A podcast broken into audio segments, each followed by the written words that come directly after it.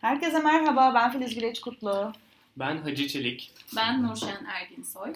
Ve bugün e, yanımızda bir e, konuğumuz var. Sürpriz bir konuğumuz olacak. Endüstri 4.0 ile ilgili e, birçok konuyu konuştuk. 5, 6 ve 7. bölümlere bakabilirsiniz. En son yapay zeka ve felsefesini konuştuk ve gelecekte bizi neler bekliyor da çok e, cevapsız sorularımız kaldı açıkçası. O yüzden hayatımızı nasıl etkiliyor noktasında biz hala kafa yormaya devam ediyoruz. E, ve günümüzde Endüstri 4.0'da işte her şeyi, hayatımızın her yerini etkileyen bir pazarlama söz konusu, dijital pazarlama.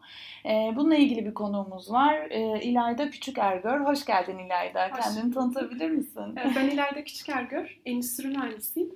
Fakat dijitalleşen dünyaya merakım olduğu için ve bu işin gerçekten arka plandaki mühendisliğini merak ettiğim için dijital pazarlama uzmanı olarak uzun süre çalıştım. Hala da çalışıyorum.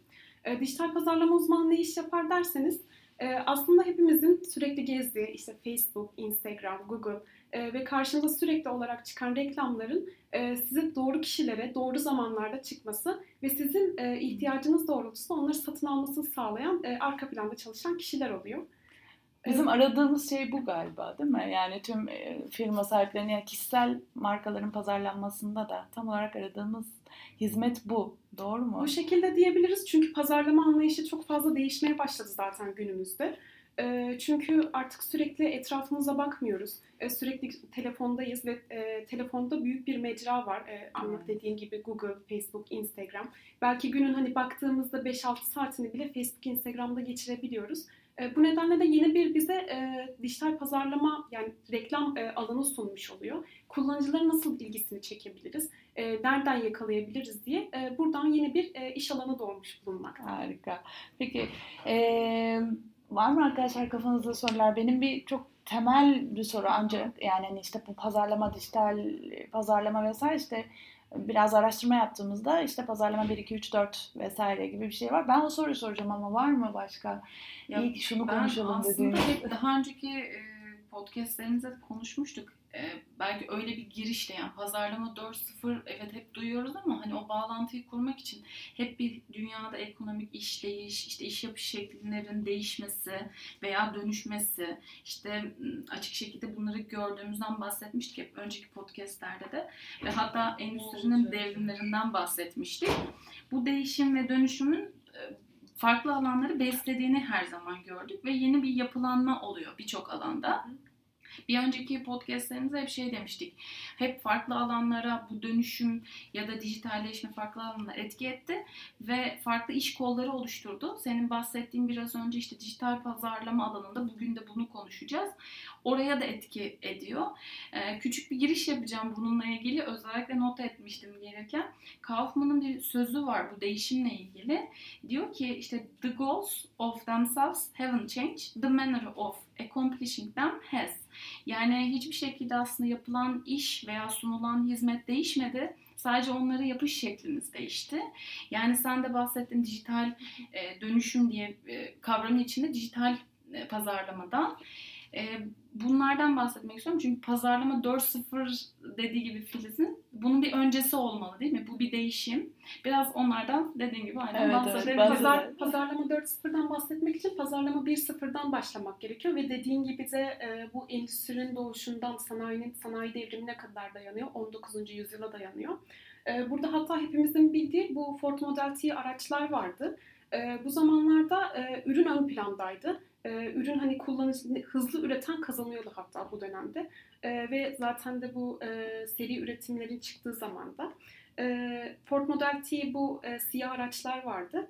E, bunun için hatta Henry Ford e, ürettiği ilk otomobil için e, dediği bir söz var. Siyah olmak kaydıyla istediğiniz rengi seçebilirsiniz diyor. gerçekten etkileyen bir söz. E, çünkü kullanıcı aslında bir seçme imkanı bırakmıyor ama Orada e, satış bir tekniği de diyebiliyoruz. Fakat bu e, en, bu pazarlama 1.0'ın başlangıcı diyebiliriz. E, daha sonrasında pazarlama 2.0'a geçiyor. Bu da e, takriben bir e, 20. yüzyılı vesaire buluyor. E, burada e, artık daha çok e, rekabet artıyor. E, tüketicilerin bilgiye ulaşımı kolaylaşıyor ve kullan, kullanıcıların da e, bilgi ulaşımı kolaylaştığı için ürünler arasında tercih yapmaya başlıyor. E, yani artık bir ürün e, bu pazarlama 1.0'da ürün merkezdeyken artık pazarlama 2.0'da tüketici merkezi olmaya başlıyor. Daha sonrasında da e, pazarlama 3.0 olarak e, ortaya çıkıyor. Bu aslında günümüzde günümüzdeki pazarlama stratejileri olarak değerlendirilebiliyor. Çünkü örneğin billboardlar, televizyon reklamcılığı, radyo reklamcılığı bu pazarlamada 3.0'a girdiğini söyleyebiliriz. Fakat yavaş yavaş e, özellikle bu internet kullanımının artmasıyla e, sürekli internette vakit geçirmemizle e, bu yavaş yavaş e, pazarlama 4.0'a internet ortamına kaydığı için burada karşımıza çıktığını söyleyebiliriz. Pazarlama 4.0'da şu şekilde diyebiliriz. E, hani sürekli karşımıza sürekli karşımıza reklamlar çıkıyor. E, örneğin 3 3000 günde 3000 5000 belki reklam görüyor olabiliriz. E, bunlar billboardlar, e, televizyon reklamları, sosyal medya reklamları dahil olmak üzere. Fakat bunlardan yüzde kaçı aklımızda kalıyor? E, bunlar bizim bilinçaltımızda da yer ediniyor ve bizim e, bir şeyi bir mesela bir ayakkabımız varken e, ikinci bir ayakkabıya ihtiyacımız yoktur. Fakat e, bu reklamlar sayesinde o artık ayakkabıyı o kadar sık gösteriyor ki ayakkabı sanki gerçekten bizim ihtiyacımızmış gibi hissedip ayakkabıyı satın almak durumunda kalıyoruz. bu genelde kadınların problemiymiş gibi gözüküyor. yani Henry Ford şimdi sana sorsa dese ki araba alırsan ancak sana yani siyah alırsan ancak arabayı o zaman satarım. yani almayayım o zaman. yani çünkü ürün odarından çokça geride kalmış değil mi? Konu yani. Yani sonuç olarak siz tüketicinin karar alma sürecini değiştirmeye yönelik hareketlerde bulunuyorsunuz. İş tanımınız biraz da böyle aslında daha fazla satabilmek. Dolayısıyla insanlara ihtiyaçları olmadığı şeyleri satma girişimi denilebilir buna. Yani hem o şekilde diyebiliriz, ihtiyacı olmayan şeyleri belki satmak diye de tanımlanabilir Hı-hı. ama doğru anda doğru ihtiyacınızı ihtiyacınız olduğu anda karşınıza çıkmak da diyebiliriz. Örneğin e, benim bir kedim var ve e, 10 kiloluk mama alıyorum ona. Bu ona 3-4 ay gibi bir sürede yetiyor. E, Örneğin bir, bunu bilen bir tüketici, bir dijital pazarlama uz, uzmanı 3-4 e, ay önce e, kedi maması satın almış olan kullanıcılara 3-4 ay sonra mamanız bitti. Hadi size tekrar e, mama satalım tarzında reklamlar yapabilir. Ve bu tam olarak doğru bir anda doğru bir satış stratejisi diyebiliriz. Evet, Cem Boyner'in de böyle bir açıklaması vardı. Aa. Yani bir yerde dinlemiştim. Şey diyor hani 2 yaşındaki çocuğuna ayakkabı alan bir anne babaya işte bir sene sonra o ayakkabının işte aynısının ya da benzerinin ya da e, sizin aldığınızın 3 yaş çıktı işte almak ister misiniz gibi bir mail mi artık nasıl iletişime geçiyor? Cep telefonuna mesaj olarak mı gidiyor? Kadar özelleştirilmiş mi bilmiyorum Aslında ama. bu tarz e, mesleğim gereği de bu tarz çok fazla e, sorular alıyorum. E, gerek müşterilerden olsun gerek e, kendi yakınımdaki insanlardan olsun. Çünkü korkan çok fazla var. E, acaba ürün ben miyim? Beni sürekli dinliyorlar mı? E, şeklinde bir korkular oluyor. Hayır kesinlikle o şekilde değil. E, ürün hani biz de değiliz. Çünkü e, aslında biz do- doğru anda doğru kişiye çıkma e, e, eylemi gerçekleştirir diyebiliriz bu durumda. Ee, örneğin yine ayakkabıdan örnek vereceğim. Çok sevdiğimiz için. Ee, örneğin bir erkek e, internette gezinirken, örneğin hürriyet.com'da gezinirken karşısına kadın ayakkabısı çıksa bu onun ilgisini çekmeyecektir. Fakat e, onun e, seveceği tarzda e, bir erkek ayakkabısı çıktığı zaman gerçekten ilgilenebilecektir. Bu demografi e, bilgiyi çektiği zaman oradan size doğru reklamları gösterebilir diyebiliriz. Yani bunda korkacak tamamen bir şey, şey yok. İzlenmiyorsunuz da. Ama sonuç olarak internette bıraktığımız ayak izlerinden yola çıkarak siz bizim erkek mi kadın mı olduğumuzu anlıyorsunuz. İşte ya, ya da işte 30 yaşında mıyım, 40 yaşında mıyım, 50 yaşında mıyım diye aslında yaş gruplarımıza kadar öğrenebiliyorsunuz. İşte kedimiz var mı vesaire. Sonuç olarak burada bir veri madenciliği, veri analizi var değil mi? Evet, evet. Özellikle ben de o konuya girecektim. Verinin, e, veri yönetiminde benim de duyduğum bir literatürde bir kelime var. Programatik reklam e, modelleştirme diye. Yani şimdi bu da hakikaten ciddi bir iş. Burada ve günümüzde de çokça hani patlamış yükselişte olan bir konu. Yani pazarlama kreatiflerinin yani o çeşitlerinin yeniden tanımlandığı bir oluşum bu. Burada hatta mecraların birbiriyle hatta biraz önce senin verdiğin örnekte e, yani aklıma geldi. Burada mecraların birbiriyle ilişkileri aslında kurgulanıyor. Hı hı. Veriyi topluyorlar evet ama depo yani o veri haneden her e, hani hangi programı kullanırsan kullan oradan verileri çekerken farklı mecralardan çekiyor oluyor. Mesela hı hı. işte özel işbirlikleri kuruluyor burada. E, ne yapıyor? işte markalar, kullanıcılar, tüketici hepsinin verisini belli bir e, işte tool'la hangi algoritmayı kullanacaksa o zaman pazarlama stratejisi o zaman her neyse ona göre kullanıcıya işte çeşitli reklamlarla ya da işte dijital kanallarla dijital pazarlama yöntemleriyle e, gün yüzüne çıkıyor. Yani bu bayağı rövaşta rövaşta bir konu. O yüzden hani veri tarafı da bu şekilde işliyor. Yani. Bunların nasıl çalıştığını önceki podcastlerimizi dinleyerek, evet dinleyerek. Peki e, benim merak ettiğim bir konu var. Yani hmm, hem bu makine öğrenmesi diyoruz işte yapay zeka vesaire vesaire diyoruz. Bu yapay zeka da işte bu zihinsel yapıların nörobilimin ilerlemesiyle beraber aslında çıkıyor. Bu nöro pazarlama diye bir şey duymuştum mesela ben.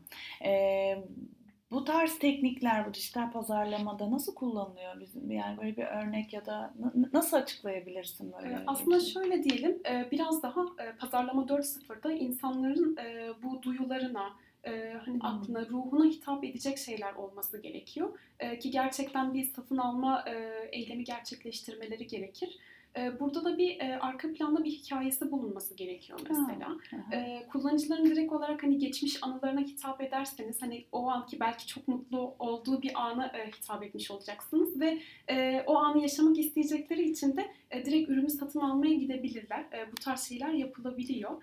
E, hatta bununla ilgili hani çok olay olmuştu. E, Amerika seçimlerine bile etki edildiğini e, evet, bahsetmişlerdi. Evet, E, bu burada hani bu tarz e, durumlarda kullanılabiliyor. Ne kadar etik de, etiktir, etik değildir tabii ki tartışılır. Ama e, tamamen e, işin ucu pazarlama ve e, dediğim gibi doğru doğru anda doğru kişiye reklam gösterebilmekle alakalı tamamen. O zaman hangi duygunun hangi nöronu çalıştırdığı e, bilinmeye başladıkça e, beynimizin nerelerinde hangi ışıklar yandığı fark edilmeye başladıkça oraya doğru mesajları arttırmaya devam ediyor bu dijital pazarlama uzmanları. Mesela Coca-Cola'nın e, hani çok eskiden beri kullandığı bu hani pıs sesi var kola açıldığı anda evet. ve biz de onu duyduğumuzda e, reklamda direkt canımız kola istemeye başlıyor. Hani bir tek bence. E, mesela bu direkt olarak bir e, hani nörobilim diyebiliriz. Çünkü direkt bizim artık bir duyumuza hani bir e, hmm. direkt olarak bir işitme duyumuza hitap ediyor ve bizden kola satın almamızı, kola içmemizi e, sağlayan Sağlamış bir durum. oluyor. Evet, Bütün evet. marketing stratejilerin ülkeden ülkeye değişmesi gerektiğini dolayısıyla örnek veriyorum Türk toplumunda yapılan bir işte Coca-Cola'nın reklamı çok farklı algılanabilirken aslında tüketicilerin daha fazla e, kola tüketmesine neden olabilirken işte Arap dünyasında ya da başka bir ülkede de olabilir bu. E, tam tersine işte o insanları e, o satın alma kararından vazgeçirebilir hatta o satın almalarını düşürebilir. Tabii o şekilde. Hatta bu bir tek ülkeler için değil, evet, e, Türkiye spesifik. için de geçerli olabilir. Örneğin bir kar ayakkabısı e, reklamını İzmir'de yapmakla Erzurum'da yapmak aynı şey değil. Aynı satın alma imkanını getirmiyor. Tam olarak aynı demek istediğimiz. Evet, aynı mevsim için bile olabilir yani. E, kış ayı için belki kimse İzmir'de kar ayakkabısı satın almıyor olabilir ama Erzurum'da herkes alıyor diyebiliriz. E, burada bile bir farklılık var. Bunu görebiliyor olması lazım dijital pazarlama uzmanının o zaman değil mi? Evet, büyük veri e, analizi dediğimiz kısım da ha. burada gerçekleşiyor Harika, zaten. Evet, e, çünkü demografik bilgi, e, burada Hı. coğrafi bir bilgi, cinsiyet bilgisi bunların hepsi e, analiz edilebiliyor. E, kaç kişi reklamı gördü? Örneğin e, YouTube'da sürekli karşımıza reklamlar çıkıyor. Hani belki biraz da sıkılmış olabiliyoruz artık bunlardan ama e, bunlarda hani bir videoyu kaç saniye izlediler, tıkladı mı, tıklamadı mı? Bunların hepsi analiz ediliyor ve bu doğrultuda zaten e, sizinle reklamlar ilişkilendiriyor. E, o doğru kişiye mi gösteriyor reklamları, yanlış kişiye mi gösteriyoruz? Hani bunları tamamen inceleyebiliyorlar. Süper. Ee, bir de seni de böldü mü? Buradan ben şey evet. algılıyorum. Yani e, günümüz teknolojilerinin daha önce konuşmalarımızda hep bahsettik işte mobilite ve sürekli bağlı bir dünyanın e, verdiğimiz örneklerde ben açıkçası duygularımı istedim. Bazılarında endişe ettim. Bazılarına da dedim ki o ne kadar güzel tam da bana göre. Evet. Tabii ki istediğim şey bana uygun gelsin. Şimdi kim bakacak ona? Bana uygun elbise, bana uygun bedende, bana uygun renkte tabii ki de çıksın karşıma. Hatta aratmadan bugün benim elbise alabilme ihtiyacımı belirleyebilsin. Yani herhalde pazarlama işte 3.0'da sen demiştin daha çok değer odaklı bir şeylerden bahsetmiştin bir yoldan. Şimdi daha sanal bir pazardan bahsediyoruz. haliyle e, yapay zeka e, konularından bahsetmiştik. Oradaki soyut düşünceler yani beynimizdeki düşünceler algılandığında bizi yeni hayata bağlıyor. Yani bu taraf böyle de düşününce işte kişisel e, ürünler ve kişisel yollar la işte dijital dünyayla dijital bir pazarlama yapılmış oluyor ve ürün veya işte hizmet her neyse onu satın almış oluyorsun. Yani hem endişe verici bir durum hem bazen bizim mutluluğumuz için tasarlanmış işte istek veya önceliklerimizi planlamış özel bir program, bir hayat vaat ediyor sanki. Evet. Ben ilk bunlar geldi aklıma. Ee, Senin dediğinle bağlantılı aslında. Yani. İyi ki benim için olmuş dedin. Senin bir evet. hikaye. Sen biraz önce anlatırken hikayeden bahsetmiştin. Evet, yani. Ona benzer. Evet bir hikayesi olmalı. değinmek istiyorum. Mesela bir elbise aldın. Hı-hı. Bunu arka planda elbise satın aldığını bilerek sana birkaç gün sonra Nurşen bak yeni aldığın elbiseyle kombin olabilecek çok güzel bir çantamız var şeklinde reklam çıkabiliyor evet, karşına. Evet, evet. Bunları yapmak, analiz etmek gerçekten arka planda çok büyük bir veri var. Hı-hı. Bunları analiz etmek gerekiyor ve doğru insanlara reklamları göstermek gerekiyor. Peki bu kişinin hikayesini yazmış evet, evet, aslında. Burada bir yani araştırdığında yani sen daha iyi biliyorsun bir hikayesini yazarsa insanları daha iyi ikna edebileceğiyle ilgili bir yazı okumuştum. Hı hı. Ya buraya bağlayabiliriz aslında değil mi? Pazarlama yöntemi olarak hikaye anlatıcılığı, e, storytelling diye hatta bir meslek çıktı günümüz evet, mesleği. Kesinlikle. Belki buraya da direkt bir meslek olarak dijital pazarlamaya etki edebilir. Zaten bu konuyla ilgili e, gelişen çok fazla bir meslek var. E, en, en başta influencerlar var, e, YouTuber'lar var. E, bunlar çok popüler zaten şu an günümüzde. E, benim gibi dijital pazarlama uzmanı bunun işte büyük veri kısmını inceleyen e, kısımda çalışanlar var. E, UX designer dediğimiz kullanıcı deneyimi tasarımı e, var. Ayrıca sanal market işletmecileri var. Hı hı. Bunlar yeni yeni gelişmekte olan ve çok revaçta olan e, artık sektörler diyebiliriz. E, hikaye kısmına değinecek olursak şöyle bir örnek verebiliriz. Örneğin küçükken çocukken anneannenin çok sevdiğim bir çay tabağı vardı diyelim ve o senin eski çocukluk mutlu anılarına götürüyor olabilir. Bunun bir hikayesi olduğunu kullanıcıları çok iyi bir şekilde net ifade edebilirsen eğer o kullanıcı e, eski çocukluk günlerine döneceğini düşünerek e, o çay tabağını senden satın alabilir. Aslında hikaye bir nevi böyle bir şey. Doğru. Çok güzel bir şey. Ya bir an, ben alırım herhalde. Ben de alırım. ben de alırım. ya benim için anlamlı olan bir şeyin benim hazır bir şekilde karşıma çıkması gerçekten bana keyif veren yani yani bu teknolojik gelişmelerin güzel yanı. Ee, ne bizi nasıl olumsuz etkiler kısmını felsefe bölümünde konuşmuştuk. Zaten çok uzay zekalarında e, o ayrı bir konu olarak geçiyor. Tam da meslekleri soracaktım ileride. Çok teşekkür ederim vermiş olduğun örnekler için. Hem e, farklı meslekler zaten ortaya çıkacak ve bunlar endüstri 4.0 içerisinde, pazarlama içerisinde bile ayrı ayrı tanımlanıyor. Çok güzel örnekler oldu. Teşekkürler. Hikayeleştirme konusu da Endüstri 4.0 ile birlikte e, eğitim konuları da değişmeye başlamıştı zaten ve hikayeleştirme, storytelling diye adlandırdığın şey artık her mecrada kullanılıyor. Yani eğitimlerde de kullanılıyor, pazarlamada da kullanıldığını öğrenmiş olduk bu şekilde. Yani bir storytelling e, mevzusunu ya da hayatımızın her alanını kaplayan bir genel bir e, şemsiye olarak görebiliriz o zaman değil mi? Hikayeleştirme ya da masal anlatıcılarını. Evet. E, bunları hem reklamlarda kullanabiliriz hem eğitimlerde kullanabiliriz. Bu, bu, bu da bu konuda işleyelim ya. Masal anlatıcılığı bir... Zaten evet, yazıyla, evet. görselle tamamen insan duygularına hitap tamamen etmek hitap diyebiliriz. Ediyor. Evet, evet, evet. Ee, belki yani teknolojiden bahsettik. Aslında bayağı bir dijital dönüşümü ve e, dijital pazarlama tarafını nasıl etki, etki edeceğini konuştuk. Ee, biz daha önce e, yani çektiğimiz podcastlerde mesela örnek vermiştik. General Electric'in 2020'de 50 milyara yakın nesneyi birbirine bağlan bağlayacağını tahmin ettiğini söylemiştik. Burada şey geliyor aklıma işte hani dijital mecrada kalktı artık yaşamlarımızın içine de girmeye başlıyor. Nasıl nesneleri bağlıyorsa biz bireylerle de ben konuşmalarından bunu anlıyorum. Biz bireyler için de çok farklı değil durum. Aslında kişisel verilerimizi onlara işte sosyal medyada ya da farklı akıllı telefonlarla bağlılığımızı sürdürülerek onlara işte çılgınca fotoğraflar paylaşıyoruz, videolar paylaşıyoruz. Bu işlerinde daha hızlı bir pazar oluşturmasını sağlıyoruz. Ve bu da bir dijital pazar aslında ve kendi verilerimizi kendi ellerimizle düzenledik, onlara verdik. Şimdi onlar ürüne dönüştürüp bize çeşitli mecralarla özellikle bugün konuşmuştuk dijital pazarlama alanında bizlere sunuyor. Ee, işte gelecek tahminlerinden bahsettik. Bilmiyorum senin bu konuda fikrin nedir? Hani ben hem biraz önce bahsettim hem endişe tarafı hem bir taraftan mutluluk ihtiyaçlarım çok kolay bana ulaşıyor. Ee, hani örnek gelmedi şu an aklıma ama varsa dinlemek isterim. Bir gelecek fütürist bir bakış açısı duymak istiyorum. Yani gelecek fikirlerine değinmeden önce e, mesela dijital mecra ile ilgili şöyle bir şey diyebilirim. Bu verilerle ilgili de özellikle. E, bir sürü uygulama indiriyoruz telefonlarımıza. E, eğer biz bir uygulamaya para vermiyorsak muhtemelen biz oraya verimizle ödeme yapıyoruz diyebiliriz.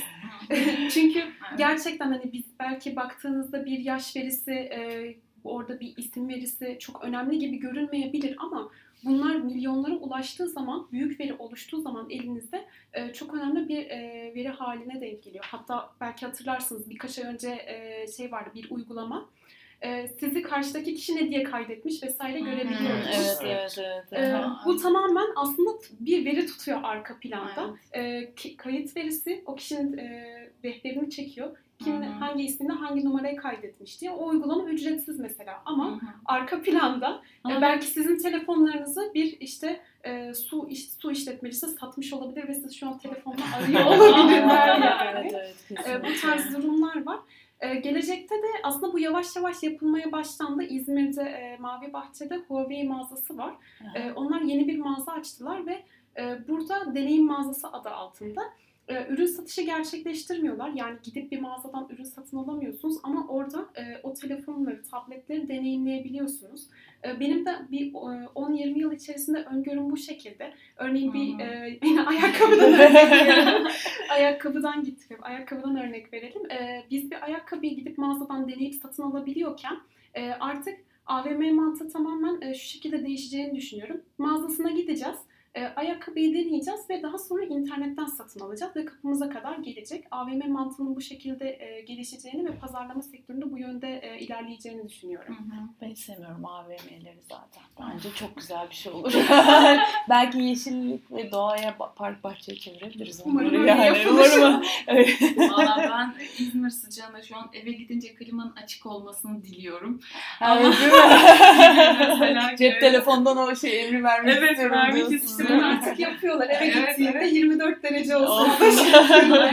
Hatta Google'ın duymuştum yakın bir zamanda Nest diye bir firmayı satın alıyor. Evet. Bu firmanın ürünleri sayesinde işte ihtiyaç olduğunda yani Google niye Nest gibi bir klima ve sensör üreticisi ve işte donanım satan bir firmayı neden satın aldı diye merak ediyorlar. Sadece yapmak istediği şu insan e, işte eve geldiğinde ya da sabah uyandığında oda sıcaklığı vücut ısısına neyi gerektiriyorsa onu o sıcaklığa getirsin. Sabah işte kalktığımızda böyle biraz üşürüz, biraz daha sıcak. Eve gittim işte daha çok sıcak, serin. daha serin istiyorum. Sırf bunun sağlayabilmesi için. Tabii zaten e, mesela günümüzde yeni ampuller bile çıktı. Gün doğumuyla birlikte e, yavaş yavaş aydınlanarak hani tamamen bir gün ışığına erişiyor ve sabah sizin daha kolay uyanmanızı vesaire sağlıyor. Evet, e, bunlar gerçekten e, etkileyici şeyler diyebiliriz. Süper.